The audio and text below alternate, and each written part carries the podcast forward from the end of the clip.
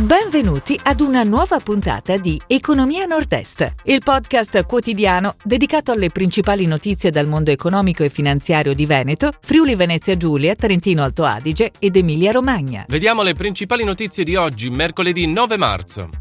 Stevanato, nel 2021 volano i ricavi a 844 milioni. Ferrari sospende produzione auto per mercato russo. Manifattura Emilia-Romagna corre nel 2021 ma teme costi energia e guerra. Crisi russo-ucraina. CN a Treviso chiede aiuti alle imprese.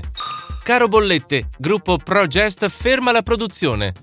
Palazzo Fortuni, gruppo PAM partecipa con mezzo milione di euro al restauro. PNRR, Bolzano sceglie Stelvio per la riqualificazione. Stevanato, nel 2021 volano i ricavi a 844 milioni.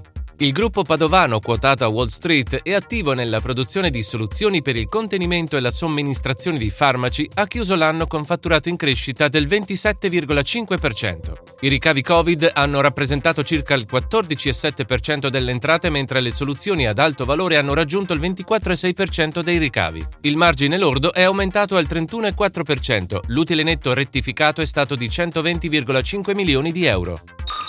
Ferrari sospende la produzione auto per il mercato russo. Vista la situazione in atto in Ucraina, la casa di Maranello ha deciso di sospendere la produzione di veicoli per il mercato russo fino a nuovo avviso. Continuiamo a monitorare da vicino la situazione nel rispetto di tutte le regole, regolamenti e sanzioni, dice in una nota la Ferrari. La casa automobilistica emiliana ha inoltre donato un milione di euro in solidarietà dei cittadini ucraini. Manifattura Emilia Romagna corre nel 2021 ma teme costi di energia e guerra. Un 2021 è un primo scorcio di 2022 con numeri positivi per l'economia della regione, con le imprese che si rialzano dopo i mesi difficili segnati dall'emergenza Covid e dagli incrementi dei costi per materie prime. A questo si è aggiunta però la forte preoccupazione per il conflitto armato, scatenato dalla Russia in Ucraina, che ha aperto uno scenario pieno di incognite e dall'impossibilità per molte imprese di operare. Crisi russo-ucraina. CNA Treviso chiede aiuto alle imprese.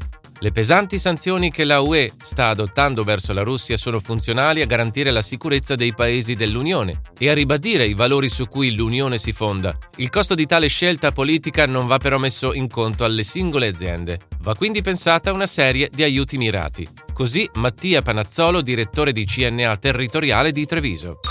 Caro Bollette, gruppo Progest ferma la produzione. Il gruppo cartario trevigiano ha annunciato il blocco delle sei cartiere a causa degli elevati costi dovuti ai rincari energetici. Il gruppo di Strana ha un fatturato di 700 milioni di euro e impiega 400 dipendenti nel nord Italia.